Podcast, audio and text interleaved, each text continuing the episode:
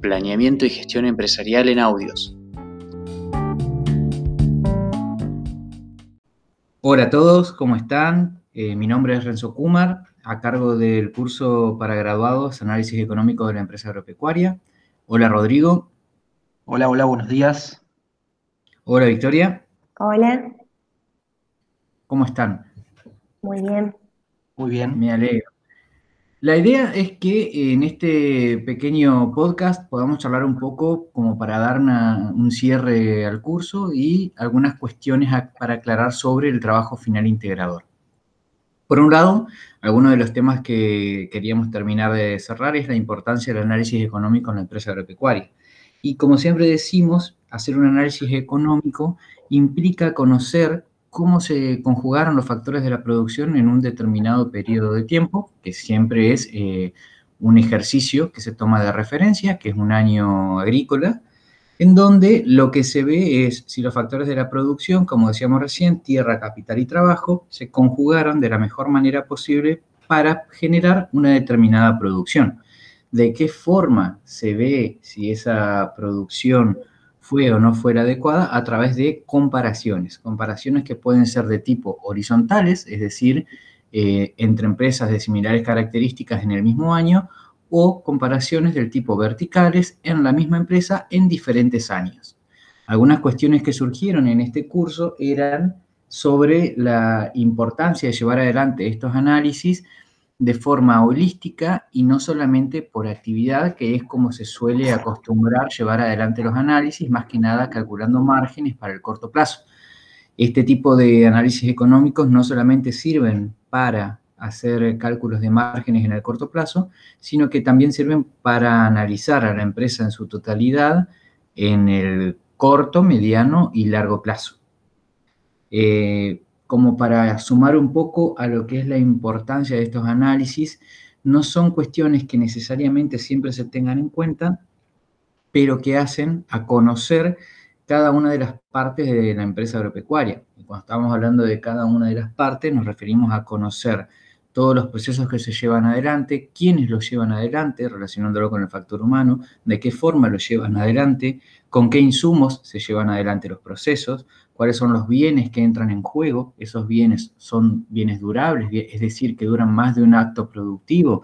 Entonces, en ese caso, deben ser amortizados y ahí surge alguno de los conceptos que conforman el costo, como ser las amortizaciones, los gastos, en el caso de bienes que se agotan en el acto productivo, y los intereses al capital invertido.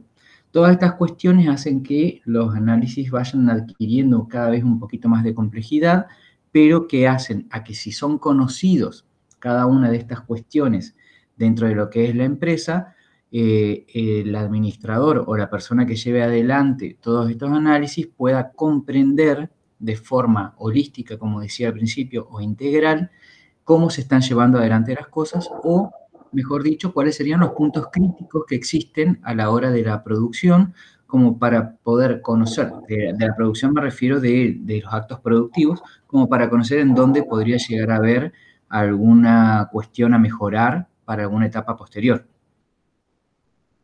Eh, por otro lado, una de las cuestiones que queríamos comentar ahora era sobre el trabajo final de este curso.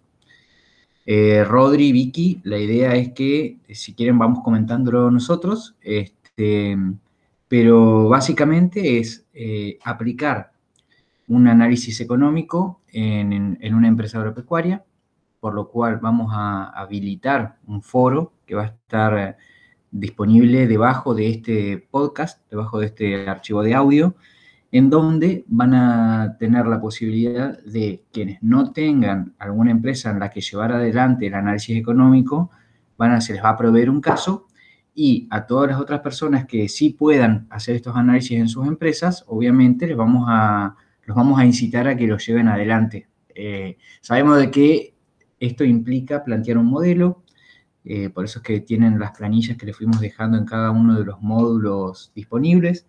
Eh, van a tener que armar varias planillas de cálculos de costos, planillas de precios, de producción, etcétera, pero es un insumo que les va a servir para aplicarlo de aquí en más para todo lo, que ustedes necesiten. Más que nada porque, como ya les decía recién, permite que puedan realizar dentro de la misma empresa análisis del tipo vertical. Rodri, ¿alguna aclaración que te parezca pertinente sobre lo que es el, trabajo final?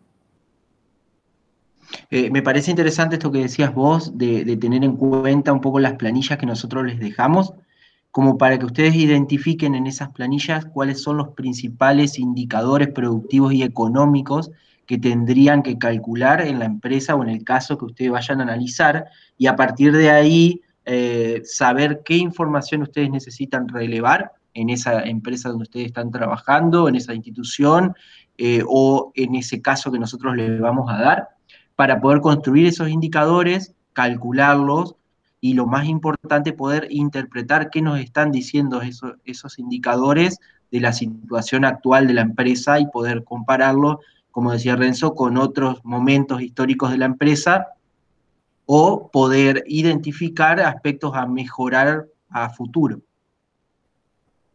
Perfecto. Y la idea ahora es hacer un breve cierre también, integrando lo que sería, eh, que hablamos en algún momento en las charlas virtuales, cómo serían los buenos pasos para llevar adelante un análisis económico. Que en realidad no hablamos de buenos pasos, sino de una metodología recomendada. Quienes hayan cursado planeamiento y gestión empresarial en los últimos cinco años estarán acostumbrados a, hablar del círculo virtuoso de la gestión. Eh, nosotros en este caso lo vamos a aplicar específicamente a lo que es un análisis económico. Esto lo vamos a ir hablando ahora con Vicky, donde siempre partimos de la primera instancia, que es la recolección de información. ¿Es así o no, Vicky? Exactamente, eh, la recolección de la información, eh, o en realidad la recolección de datos para construir la información, es uno de los pasos más importantes sobre los cuales se va a trabajar. Y bueno, los errores que se puedan tener en este punto, la idea es que a medida que vayan avanzando en el trabajo, en realidad no son errores, sino que muchas veces se hacen estimaciones cuando no contamos con los datos. bueno, eso puede generar errores, pero posiblemente más adelante, cuando cuenten con esos datos, los pueden ir reemplazando eh, y eso les va a permitir que los resultados que obtengan eh, sean lo más certeros posible. Exactamente, entonces podemos empezar hablando de paso 1, recolección de datos, paso 2, exactamente, paso 2, construcción de la información, paso 3, análisis de esa información. Para poder analizar la información, lo que es muy importante es saber de qué forma se construyó la información. Como vieron ustedes en la última guía del módulo 4, existen lo que son los indicadores. Esos indicadores, como ustedes habrán visto, lo que buscan es de diferentes maneras relacionar esos datos que se obtienen con diferentes cuestiones como para generar esa información de la que hablaba también recién Victoria. Y la forma de analizarlo es sabiendo cuáles son las relaciones que se están estableciendo para poder saber si en comparación con otra información, esta situación que se está queriendo analizar es buena, es mala y por qué. Porque no necesariamente un dato o una información construida a través de datos no necesariamente, por más que sea el valor bajo, esto quiere decir de que la empresa está mal, porque hay un montón de cuestiones que están detrás de ese valor que explican el por qué. ¿Y dónde encontramos esas relaciones? Lo encontramos más que nada en el conocimiento de los procesos, que no son solamente procesos de producción, sino que estamos hablando de conocer el recurso humano que está involucrado, conocer los bienes que también están involucrados, conocer, como decía recién, la parte productiva y conocer cada una de las partes y relaciones que existen. Y acá es donde también vamos a donde la persona que lleva adelante el análisis le aporta valor agregado, o mejor dicho, le aporta valor a esa información disponible. Entonces, luego de haber hecho los primeros pasos, ¿a dónde pasamos? Pasamos a lo que es finalmente la obtención de los resultados y las conclusiones que se pueden llevar adelante de este análisis económico. Exactamente, es decir, qué fue lo que dio origen a este resultado eh, como para rever esas cuestiones también. Exactamente. Y si ustedes recuerdan, luego de lo que eran los resultados económicos, siempre se llevaba adelante, que en realidad no fue parte de este curso, pero ya que estamos lo repasamos un poco, siempre se lleva adelante un análisis FODA que da lugar a un diagnóstico para poder construir una matriz FODA que dé lugar a tener estrategias que se pueden aplicar en la etapa del planeamiento de la empresa, que es una etapa futura. Exactamente, y es lo que le da sentido a toda la recolección de información, a todo el procesamiento eh, y bueno, y a la construcción de los indicadores. Tengo la información, ¿qué puedo hacer con esto? Exactamente. Bueno, gente, esperamos que en este pequeño cierre que le estamos dando al curso puedan encontrar algunas respuestas de las cuestiones que se fueron planteando en el curso.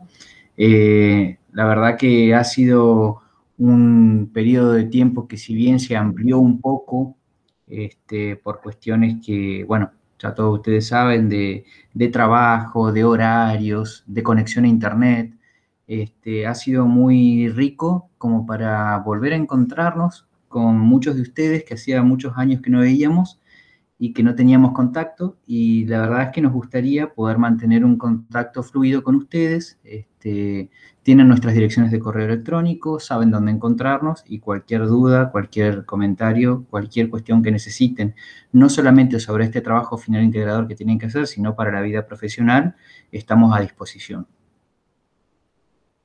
Rodrigo, muchas gracias. Muchas gracias, hasta luego. Victoria, muchísimas gracias. Por favor, gracias a ustedes. Hasta luego. Hasta luego.